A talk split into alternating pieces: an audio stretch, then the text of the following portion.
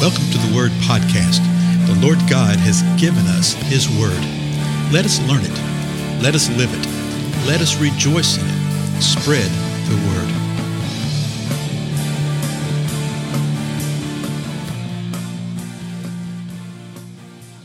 Blessings, everybody. This is Dale. Thank you so much for joining with me today on the Word Podcast.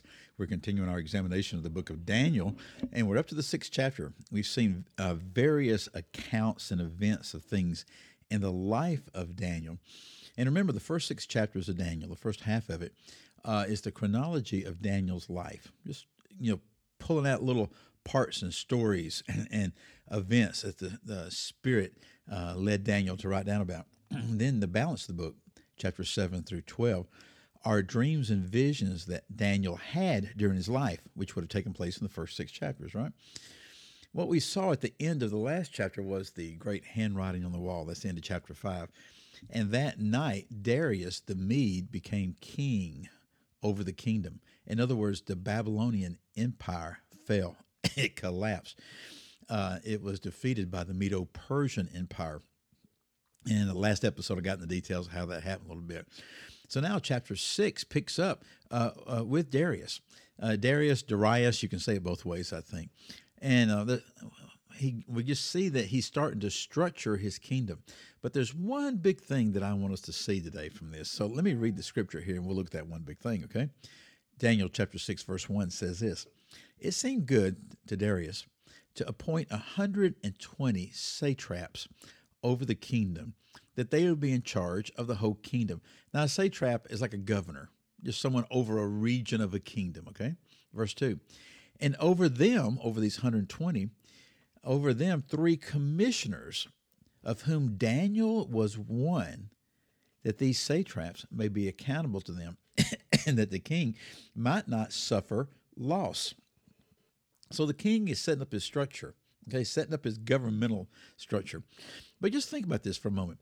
Remember what happened uh, with Belshazzar in the fifth chapter the handwriting on the wall incident? Uh, the queen, Queen Mama likely, told him, says, Hey, you've got somebody in your kingdom that can interpret that writing on the wall right there. And it looks looked like he didn't really even know who Daniel was. And then when he, Daniel came in, uh, the king was acting all snarky and smarmy with him. Are you uh, the Daniel from the uh, exiles, and the ones that we captured, in other words, words from Judah? And so it nearly looks like he didn't know him. But when you look at the balance of it, there's no way he didn't know him. There's no way he didn't know the account. Okay. And it looks like Daniel had just sort of been put over to the side. He was no longer in charge of things as he had been in the Babylonian Empire. But by the time it was said and done, uh, the king made him third in the kingdom because he was able to interpret the inscription. Well, that night, the king was killed. That night, the kingdoms were transferred from the Babylonians to the Medo Persians. So what happens to Daniel? Well, here we find Daniel one of the three commissioners. He's one of the three commissioners in this new uh, kingdom. Now, Daniel was getting to be older, okay? getting to be a little more aged. We don't know exactly how old he was at this time. We can discern a couple of things.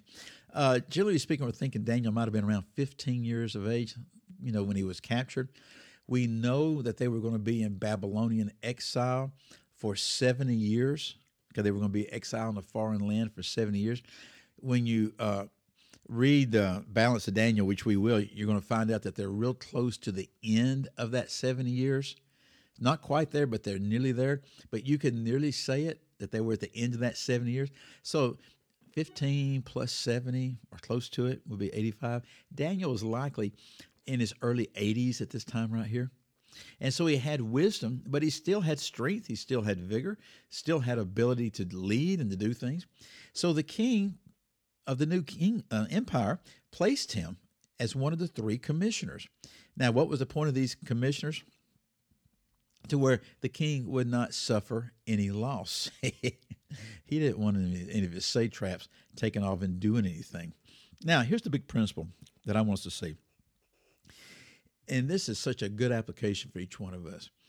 Daniel is the only uh, person outside of Jesus, outside of God, in the scripture to where nothing negative is said about him.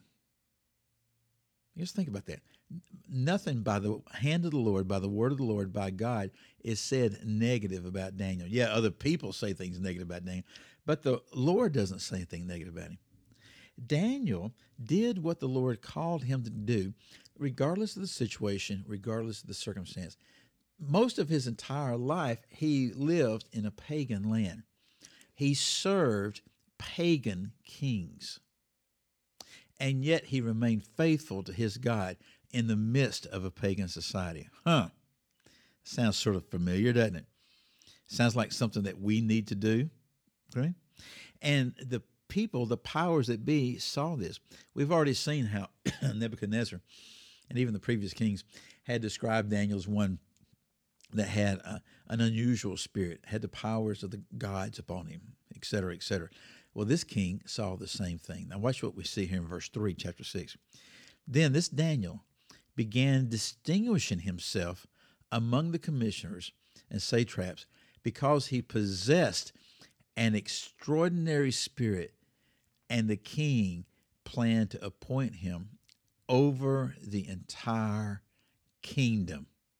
Remember how Daniel had been appointed over all the wise men at the very beginning of the book of Daniel with Nebuchadnezzar? Because they were found to be so much better, and also because he was able to interpret the dreams and do all this kind of stuff? Yeah. Daniel was simply doing what God had called him to do. In that process, he was distinguishing himself, not to the point and purpose where he would be distinguishable. No, because he possessed an extraordinary spirit, that distinguishing became evident. And the king here, King Darius, Darius, had plans to appoint him over the entire kingdom. So you had the king, you had the three commissioners, and the three commissioners were over the 120 satraps. He was going to put Daniel in charge of the other two commissioners, or maybe the other three commissioners. He may be creating another thing to where he'd be over the whole kingdom and have three commissioners. But Daniel was going to be in charge.